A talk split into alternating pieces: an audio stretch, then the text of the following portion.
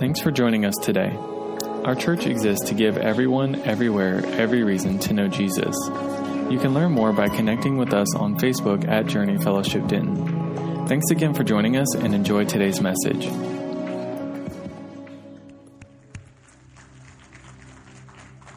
I want to visit with you this morning and, and just speak to you uh, concerning dads. I've been in a series of the Spirit, and I just wanted to make sure, because I got to talk to the moms this year, and I wanted to talk to the dads this year. So here's what I want you to do I want you to take your Bibles, go to 2 Samuel in the Old Testament, 2 Samuel chapter 10.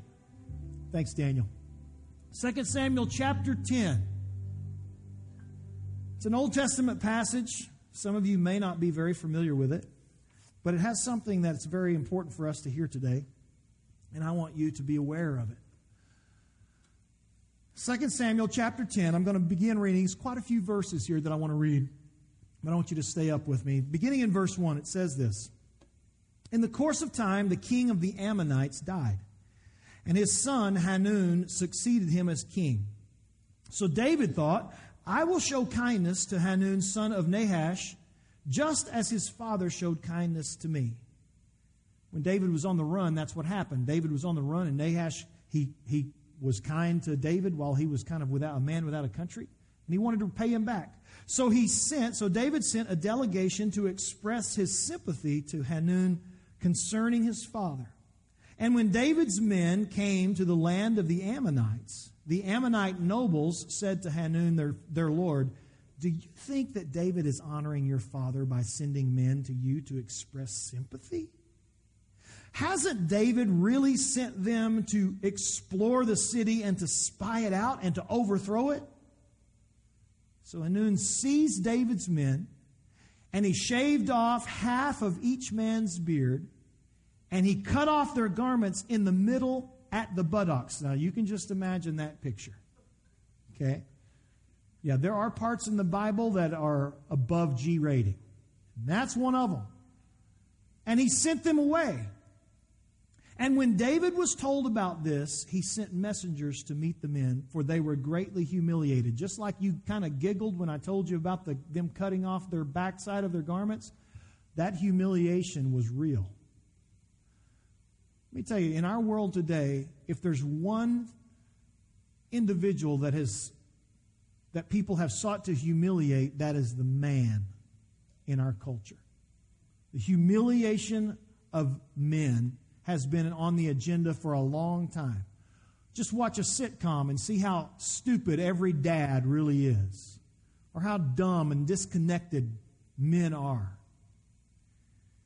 Try to humiliate them. So the king said, Stay in Jericho until your beards have grown back and then come back. Hopefully, he said, until you sew up the backside of your garments. And when the Ammonites realized that they had become a stench in David's nostrils, they hired 20,000 Aramean foot soldiers from Beth Rehob and Zobah, which are mercenaries, as well as the king of Maacah with a, with a thousand men, and also 12,000 men from Tob. And on hearing this, David sent Joab out with the entire army of fighting men. Now, let me tell you something.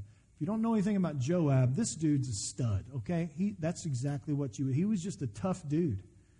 He made some mistakes along the way, but he was a tough guy. And the Ammonites came out and drew up in battle formation at the entrance of the city gate. And while the Arameans of Zobah and Rehob and the men of Tob and Maacah were were by themselves in the open country. So what you have is outside the city, you have all the 20,000 men. You have all the men of, of the Ammonites, and you have 20,000 men on both sides. So your flanks are covered and you're covered up front. Because David's army is standing here. So they've got, they're surrounded on every side. So Joab saw that there were battle lines in front of him and behind him. You can't attack unless you can protect your flank. And so he selected some of the best troops in Israel and he deployed them against the Arameans. He put them up front. They're going to do the front the frontal assault. And he put the rest of the men under the command of Abishai, his brother, and deployed them against the Ammonites. So they were going to protect the flanks. And Joab said, If the Arameans are too strong for me, then you come over to my rescue. But if the Ammonites are too strong for you, then I will come to rescue you. And here's where I really want to pick it up verse 12. Joab standing in front of his army. These guys are surrounded by thousands and thousands of the enemy, mercenaries.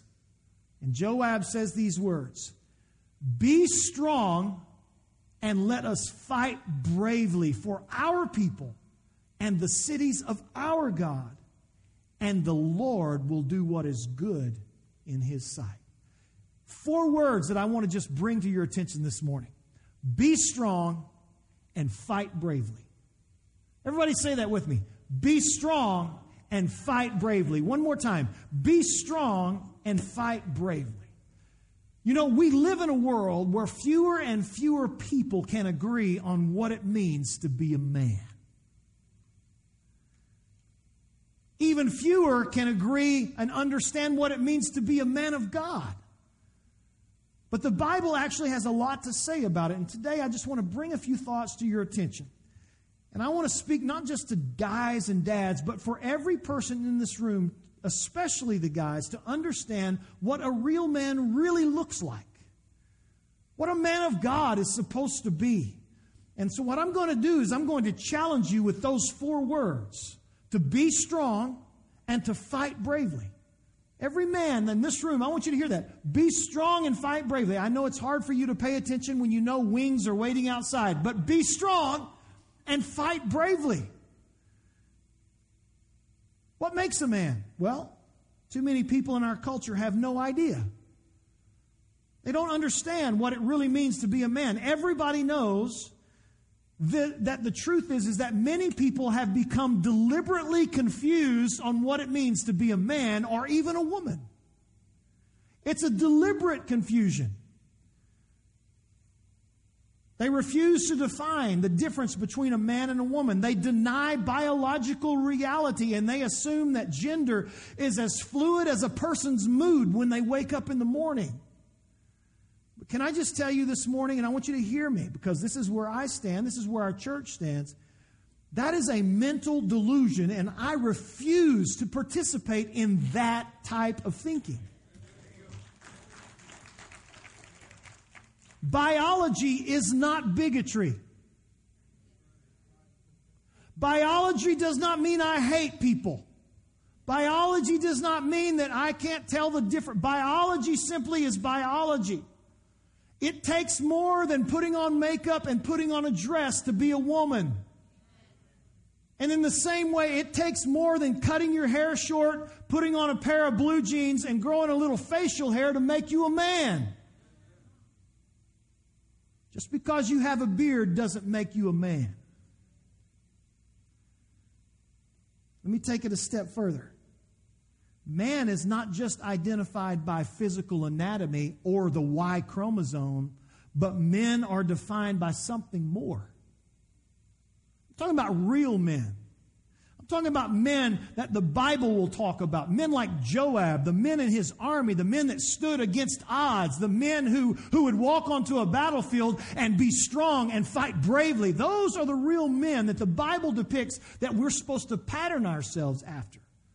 And they have this unique quality, and here's what the quality is that quality is called masculinity. Y'all didn't know what you were going to get this Father's Day, did you? called masculinity. Now, there's a misconception about that idea. Some people think in our culture that masculinity is when you drink the blood of a deer, or you, you bite off the head of a fish, or you sleep in the carcass of some bear, or you live 30 days in the Alaskan wilderness. Some people think that masculinity is a guy that can drink a six pack of beer in one setting. Bull! Tough. Or the guy that can sleep with as many women as he wants to. They think that that's what being masculine is. Can I tell you, that has nothing to do with masculinity. You know what that is? That's tint on a window that hides the weakness inside the car. That's not what masculinity is. All of that stuff that we think that our culture has told us this is what it takes to be a man. You're getting fooled, dude. You're getting fooled. That has nothing to do with being a man. Masculinity, here's a definition you can work with. Masculinity is the humble, glad assumption of God given responsibility. You want to be a man? Step up and be, be responsible. That's what a man is. He takes it, he handles it, and he's responsible for it. He doesn't pass the buck. He doesn't blame somebody else. He doesn't blame uh, uh, uh, his girlfriend or his wife. He doesn't blame his employer. He doesn't blame his mom or his dad that was or wasn't there. He steps up and he says, I will humbly accept the God given responsibility that I have as a man. You see, God ordained roles for men.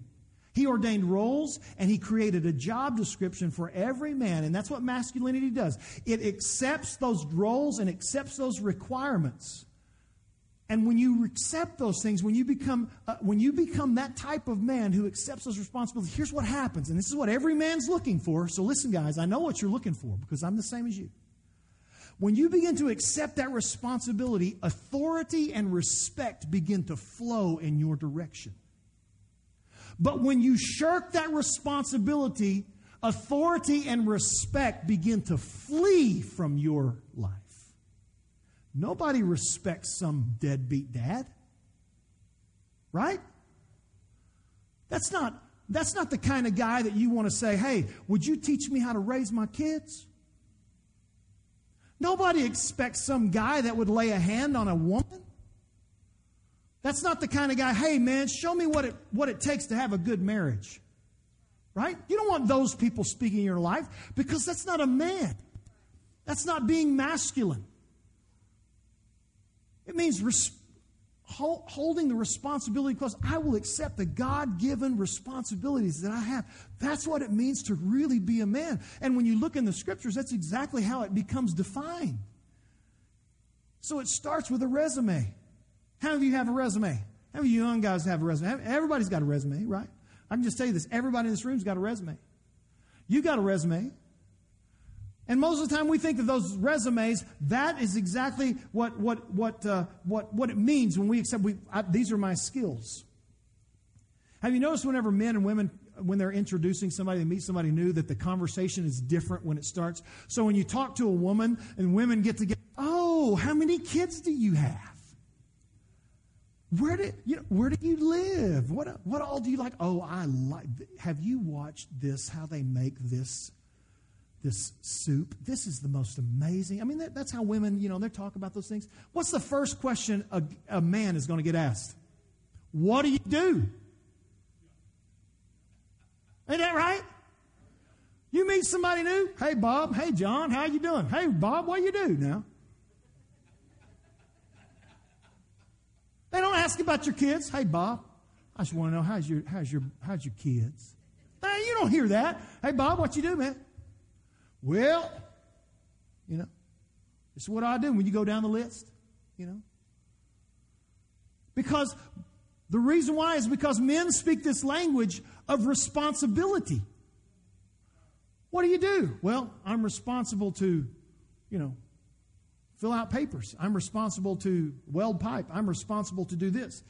And so we, we name off all of our skills. But here's the, here's the most important thing is that when you when you do that in the world, we assume that skills are what help define our responsibilities, but really it's not skills. Virtues are what really define you. Skills will help you win the job, but virtue will help you win in life. The character that you have is what helps you win in life. It's not your job skill. Because somebody can be taught to do what you do, but nobody can be you. And that's what character and integrity and virtue are. And great men don't focus upon the skills of their resume, great men focus upon the virtues in their resume.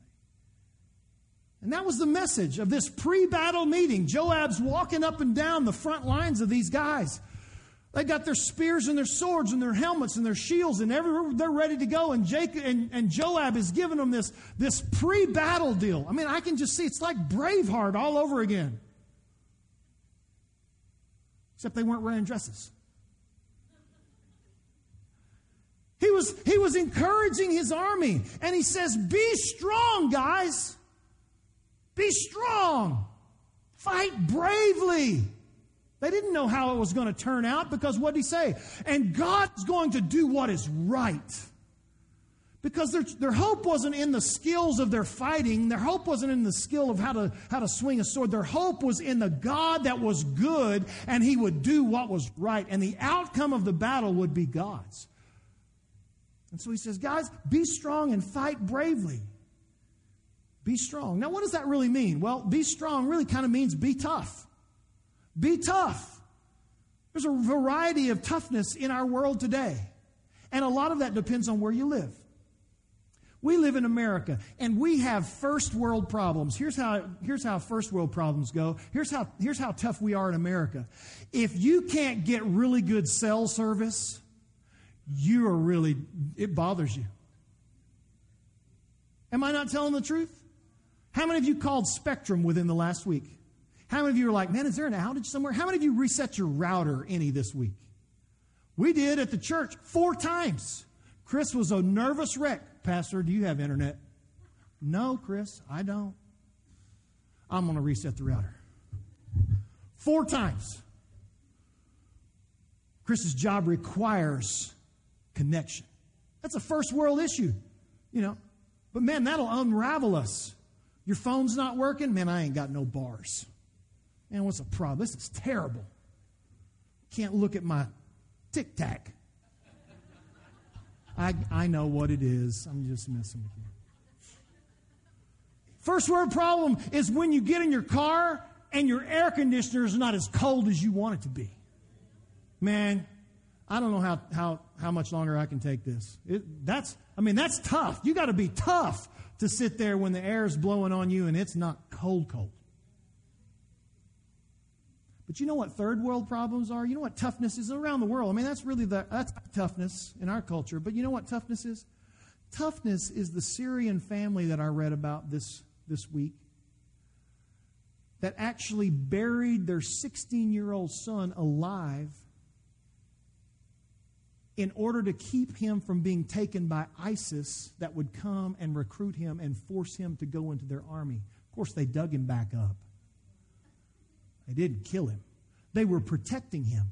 But the only way they could do that was to bury him and say, Don't move until we come get you.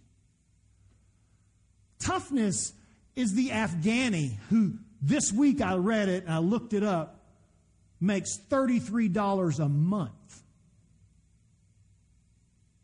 Yeah, but Pastor, they eat goat. It doesn't matter. That's tough. That's tough. Can I just say this too? In America, if you make minimum wage, you're pretty stinking tough because to know how to do life on just minimum wage, you're stinking tough. I know some single parents, moms or dads, you're, you're pretty tough to try to manage life and juggle schedules and to work schedules and stuff like that. That's toughness. And, and that's what, when he says be strong, he says be tough, guys. Be tough. Know what that is and be tough. And for the Christian believer, toughness means being cross tough. There's this misnomer in, in our culture that Christians, especially Christian guys, are these light loafered, pencil necked, little, I don't know, passive guys that get beat up by everybody and they run from everything. Oh, oh no, don't get me. I'm a Christian.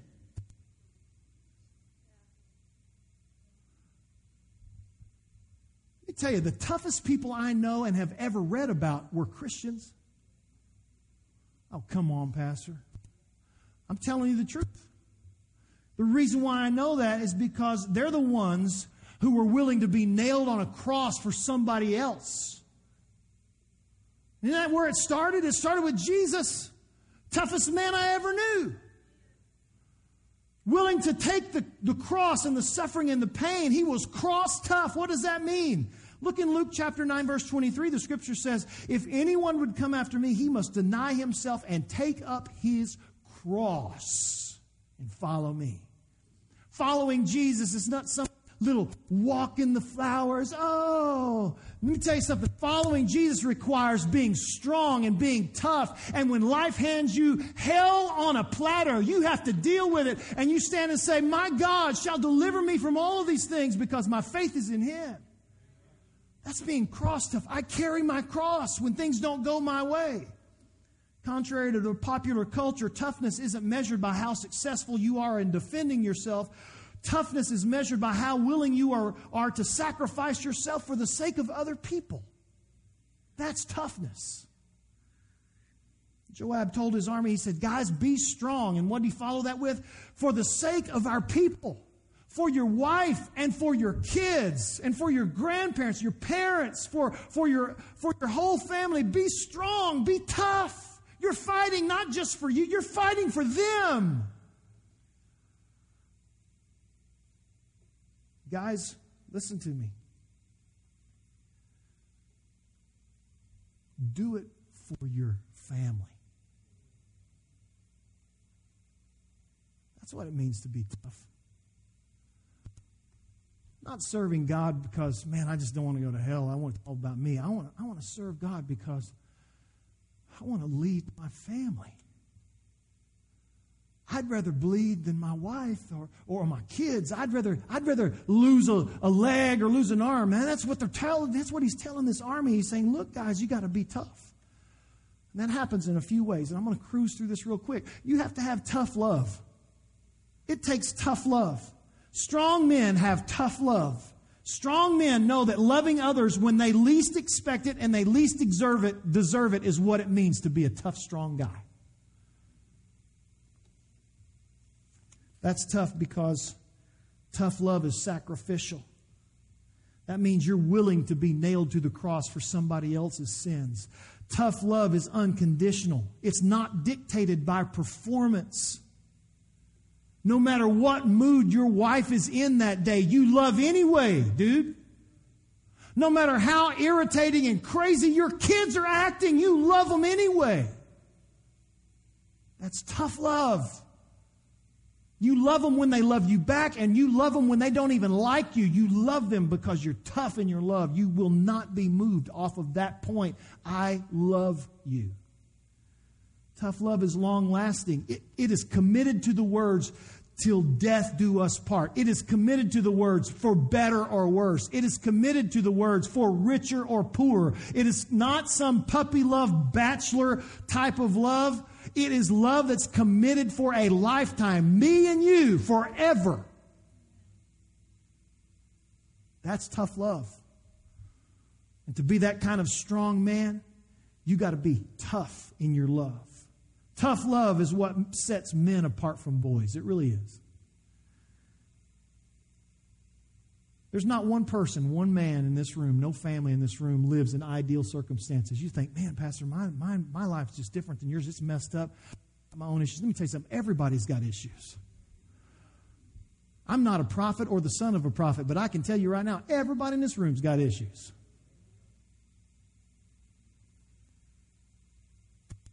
Tough love sets men apart from boys because it's the challenges that, that come in our life and not the comforts that allow us to grow. Do you remember that? It's the challenges that keep you as a man and as a, as a, as a woman of God from getting soft. Years ago, I heard the story I was reading and read this, came across this information. That back in the Middle Ages, 16th, 15th, and 16th centuries, in Italy, the, the Borgia family ran that, that, that nation, that country. They, ran, they were corrupt. They were sinful. It was marred by war. It was marred by murder and bloodshed. I mean, Italy was a mess in the 15th and 16th century. It was a terrible place to live. But out of all of that trouble and, and challenge, you know what happened? Leonardo da Vinci, Raphael, and the Renaissance came out of Italy in those terrible, challenging times. At the same time, in Switzerland, they were known as the country of brotherly peace. For 500 years, they had lived in peace and democracy. Everything was smooth in Switzerland. And you know what came out of that period of Switzerland? The cuckoo clock.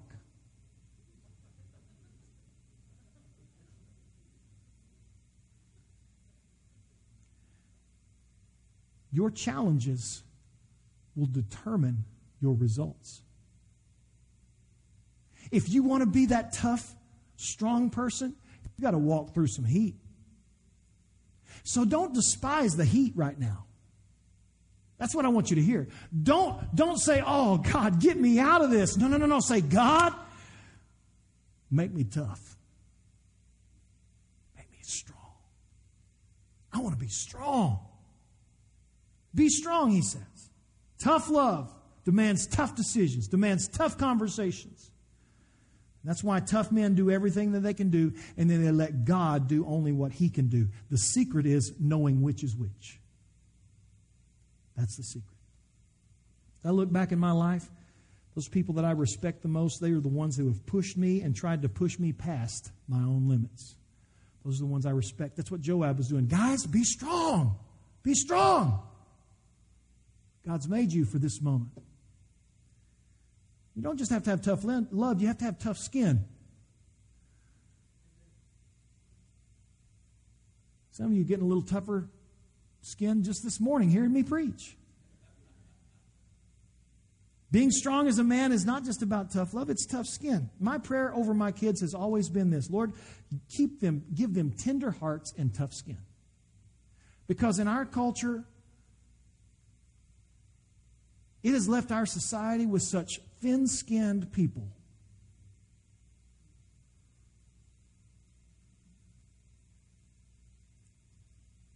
That they're offended by everything. You know what the writer of Proverbs says? Proverbs 13, uh, 19 11. This is a great verse for husbands and wives. Proverbs 19 11 says, A man's wisdom gives him patience. So if you have no patience, guess what? You are not wise. Don't even act like you a man's wisdom gives him patience. But listen to the second part it is his glory to overlook an offense. Well, there's a great thing to have a, a husband wife devotion over.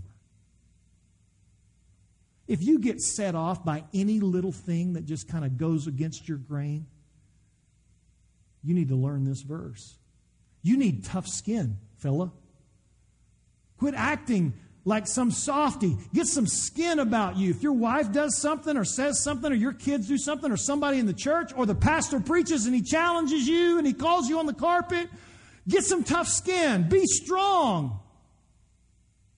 Be strong. Be able to take the hit and not have a glass jaw where you fall the first time somebody punches you. Tough love and tough skin. And then a, a strong man is willing to die for die himself willing to die to, their, to themselves. Ephesians chapter 5 verse 25 says husbands love your wives just as Christ loved the church and gave himself up for her. Man, the guys like to camp on the verses before. Wives submit to your husbands. If you've quoted that verse to your wife, you should repent right now. Because number 1, you pull that out of context. Number 2, see number 1. Wives, submit to your husbands. I am the man of the house. Nah, you're a worm hiding behind a verse.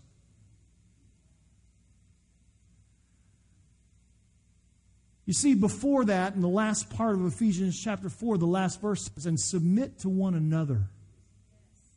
So that's the context.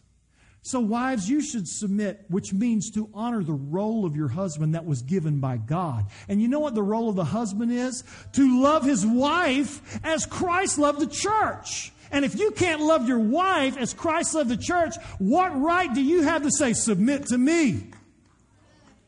I knew I'd get some applause from the ladies.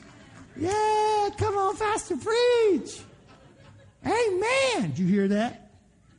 Amen, Pastor.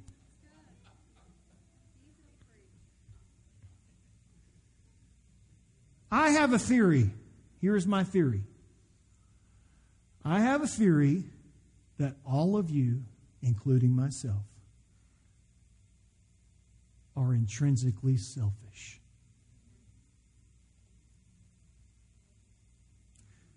All of us are by nature selfish. Yes, you, my friend. All of us. We want what we want because that's what we want. And we want you to know what we want so that you can give me what I want. We're all selfish. And so, what you have to do is you have to understand that God has created something to cure the disease of selfish. It's called marriage. It's great. He developed this all on his own. In the recesses of time, God developed marriage to cure you, my friend, from selfishness. When you got married, here's what happened. That solo bed that you had and you could spread out like this, you started that bed. And now you lay like this on the edge, like right there, because she spread out over the bed like this. Got an amen over here. hey, about to feel the anointing on that. She's the one that says, You snore. I can't sleep. Maybe so. But I've recorded you too. And as I'm laying on my six inches of the bed, I can hear you over there doing your thing, running your motor. Marriage will cure your selfish bed sleeping and he'll cure your sleep. You, you, don't just, you don't just share the bed, you suddenly share a sink. How many of you, I know when Shannon and I first got married, we lived in a little tiny house that had one, it was a one holer. It was a one bathroom deal. And it had one sink in it. And that dude, I mean, you had to say shift in order for everybody to be able to get out and squeeze out the bathroom. It was one of those. On Sunday morning, trying to get ready for church, my friend, I learned how to get dressed and brush my teeth in like 45 seconds. Because she said, I need to sink.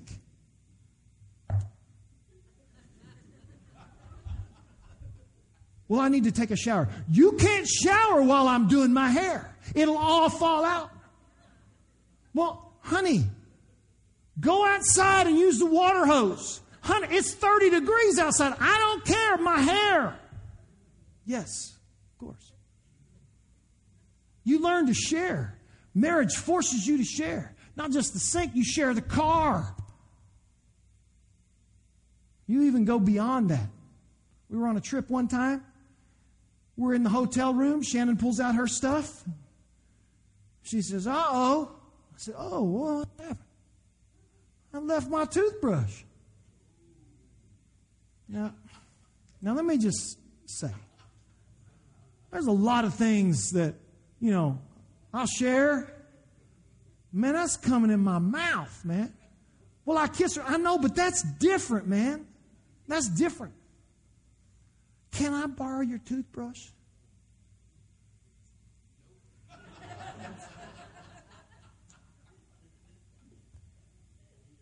Yes. Just bowl it off when you get done.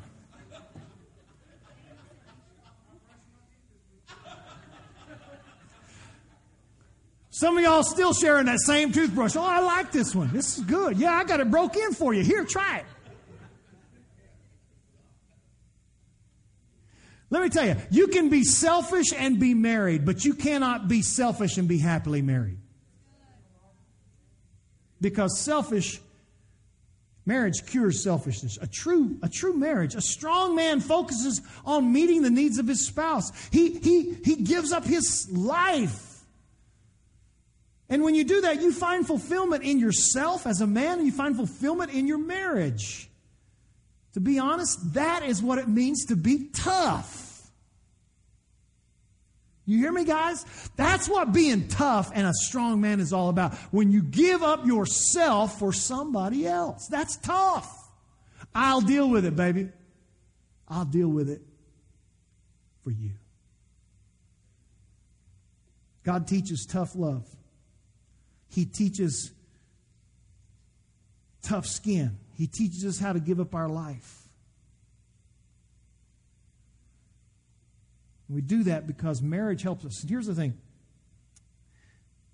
Let me just say this, and I know I'm running out of time, but I'm going to close here in just a second. That's why playing house is always a bad idea. Can I just step into this bucket real quick? That's why playing, playing married is always a bad idea because, bro, you're not married. Living together without being married is basically the same as saying, God, I refuse to allow you to root selfishness out of my life. Because when I just live with her, pff, do what I want to do. Hey, can I borrow your toothbrush? Heck no. Go get your own. You can do whatever you want to do. You see, living together like that is not a sign of strength in a relationship, it's a sign of weakness because it symbolizes their selfishness between the two parties that they're not willing to give up and say, you know what, I give my life to you. Are y'all with me? There's a generation in our world that needs to hear that desperately. Everybody that's here and you're single, you're not, and you're, I'm telling you, you're setting yourself up for the, statistics show that you are 60% more likely if you do get married to have a divorce because you've been playing game, you've been playing house. God doesn't do games. He said, look, make the decision and say yes and then give yourself up. That's what being married's about. It's not being selfish anymore. I give myself to you and you give yourself to me and then we can come together and it is blessings. It is blessing beyond blessing. You'll never know that extreme joy of just, hey, this is awesome. But if you're just playing house, you'll never experience that because nobody's going to be willing. They're, neither one's willing to not be selfish. And see, here's the deal if marriage doesn't cure selfishness, that's why God gives us kids.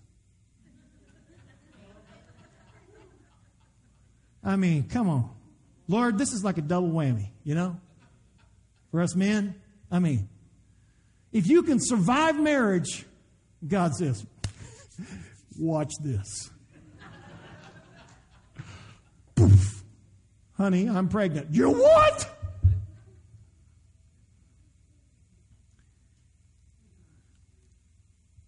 This is kind of funny.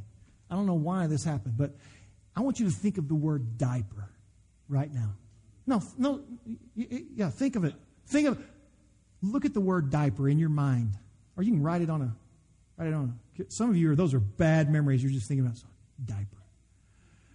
I want you to reverse it. Do you know what diaper spelled backwards means? Is is repaid. Have you ever noticed that? Diaper spells backwards is R E P A I D, repaid. God is repaying you for everything that you ever did when you were a kid, when you have children. Everything. Man, I'm glad I survived my childhood, God says. oh, yeah, I'm glad you did so I can give you some kids. This is going to be fantastic. Everything. God gives us kids. That's hey, that's about being tough. Be strong, Joab said. Be strong, be tough. Tough love, tough skin. Be willing to die for yourself. It also means have tough faith. Ephesians 6:10 says, "Be strong in the Lord and his mighty power." Be strong in who? In the Lord. I've seen a lot of men melt into a puddle of nothing when life comes at them 100%. Let me be real personal with you for just a moment. Daniel, if you get ready to come.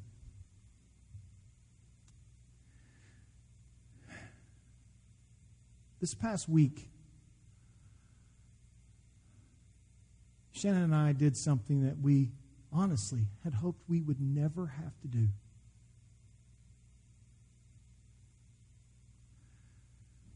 We drove down to Dallas, pulled into a parking lot, and above the door was a sign that said Texas Oncology.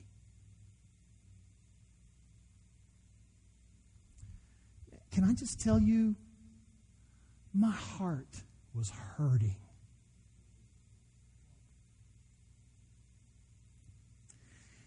That's not the kind of place that I'd ever wanted to visit.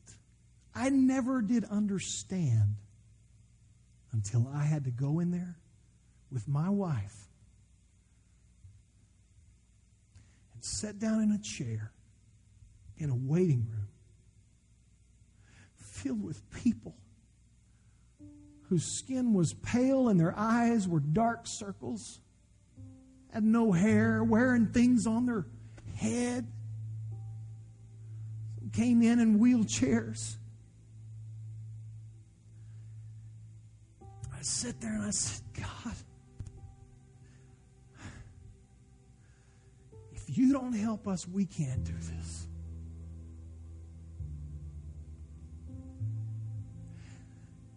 I've seen men who are strong.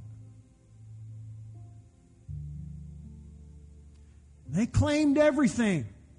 Man, this is good. This is all man. Nothing. God, He's going to help me through all this stuff. I'm going to walk through. I'm, gonna, I'm living victorious. And then, boom, life happens. You didn't ask for it. You don't expect it. It just comes. Man, it's right in your face. Boom. And all of that other stuff the noise, all of a sudden, you've got one tunnel. That's all you see. Can I just tell you? It's one thing to talk to somebody that's going through it and to be that person that's sitting in that room. I know people have good intentions. And that's fine. And I pray that God would continue to give us faith, and He is. But I want you to hear me. It wasn't, as we sat there in that room and we saw her doctor, it wasn't all the Christian cliches and sermon notes that helped me in that moment. Because 18 years ago, we'd sat in a doctor's office in the same type of situation. Life happened, nothing you can do about it. No good news was coming from that doctor. And as the doctor last week concluded her little talk, very encouraging to us, brought the reality to our attention. I looked at Dr. Wong and I said, just want you to know, we are people of faith. And we trust your abilities, but we trust in the great physician. I know that you have tools at your disposal, but our healing will come from him. Because here's actually what Shannon and I are already walking in. We've already been healed. We just have to learn how to walk in that healing. Can I get an amen? And that's how anybody who is sick, you have to say, I am healed. Jesus has already done his work. That's already done. He's not going to come back and do it again. It's already done. And you just have to say, I am healed. So, Lord, give me the strength of the, let the Holy Spirit continue to confirm that in me every day. And that brings me to my last part. You don't just, you're not just strong, but you have to fight bravely. Over the last two months, every morning when we wake up, it's not some joy. Oh, praise God. You know the first thing that comes against us?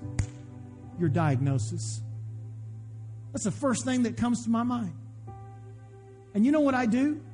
I don't lay there in bed and wallow in that diagnosis and think about, well, what if this happens and what if that happens and what if this happens? And that's what happens in life. You, you get some bad news or you get some challenges, and the first thing you do when you wake up in the morning, that's going to hit you because the devil knows how to, how to destroy your day. If he can destroy today, he'll destroy tomorrow, and if you let him to do it, he'll destroy your life. He comes to steal, kill, and destroy. He wants to wreck you. And every problem you have, your marriage or your kids or sickness or health, whatever it might be, he will, he will try to wreck you and, and starts right here in your mind. So, what you do is you immediately pull out that armor, say, No, no, no, no, not today. I'm going to fight. I ain't no sissy.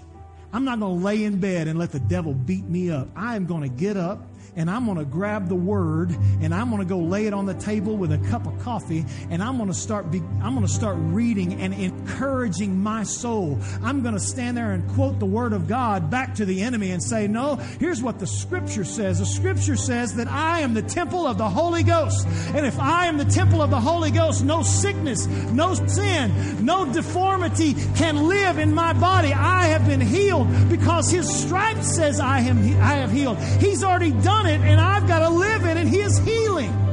And that's what you do. You start fighting. You fight bravely. You walk onto the battlefield and you say, I don't care what's surrounding me. I'm going to fight. Guys, strong men fight and they fight the way God wants them to fight. They put on the helmet of salvation. They walk in that. They walk in knowing that I am who God says I am, not what the world says I am. I'm not what my parents have said that I am. I'm who God says I am. I've been saved and delivered from my life. I messed up in the past, but I'm not that way anymore. I'm a different person. I'm a different man. I'm a different husband. I'm a different father. I put on peace. I walk in peace. When I walk into the room, people don't get uptight and they say, Oh, great, he's here. I bring peace to the places that I visit. My shoes have peace. I have the belt of truth. I walk in truth. I don't tell lies. I don't tell stories.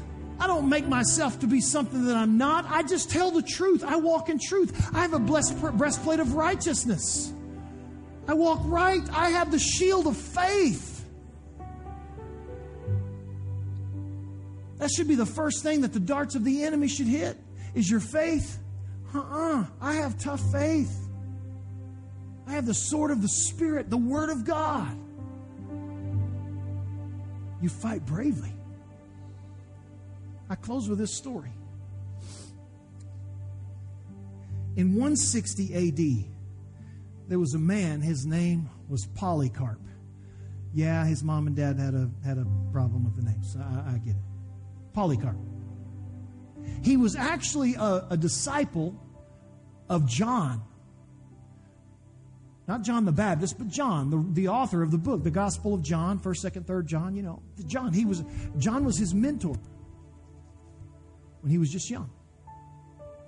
In 160, during the reign of Nero, they brought him in, or not during, during Nero, during Tiberius, I think. They brought him in to the Colosseum, and that was when they were just taking Christians and just pulling them apart. They pulled Polycarp in because of his faith in God. And they wanted to feed him to the lions. But the Caesar said, no, no, no, we're not going to feed him to the lions. Let's burn him to the stake. So they, in the middle of the Colosseum with tens of thousands of people surrounding and watching this display of horror, they tie Polycarp's arms behind his back around a wooden post and they put fire or, or uh, build a fire around his feet and they light him on fire. The soldiers said, Polycarp, if you will just recant your faith then we will put the fire out. We will let you go. You can do whatever, just as long as you recant your faith. Here's, here's a quote. This, here's are his words 86 years I have served him, and he has done me no wrong. How can I blaspheme my king to save myself? Whew. Strong and brave. As the fire began to burn around this saint of God, he began to lift his head and pray and sing praises to the Lord. kind of reminds me of this is how I fight my battles, right?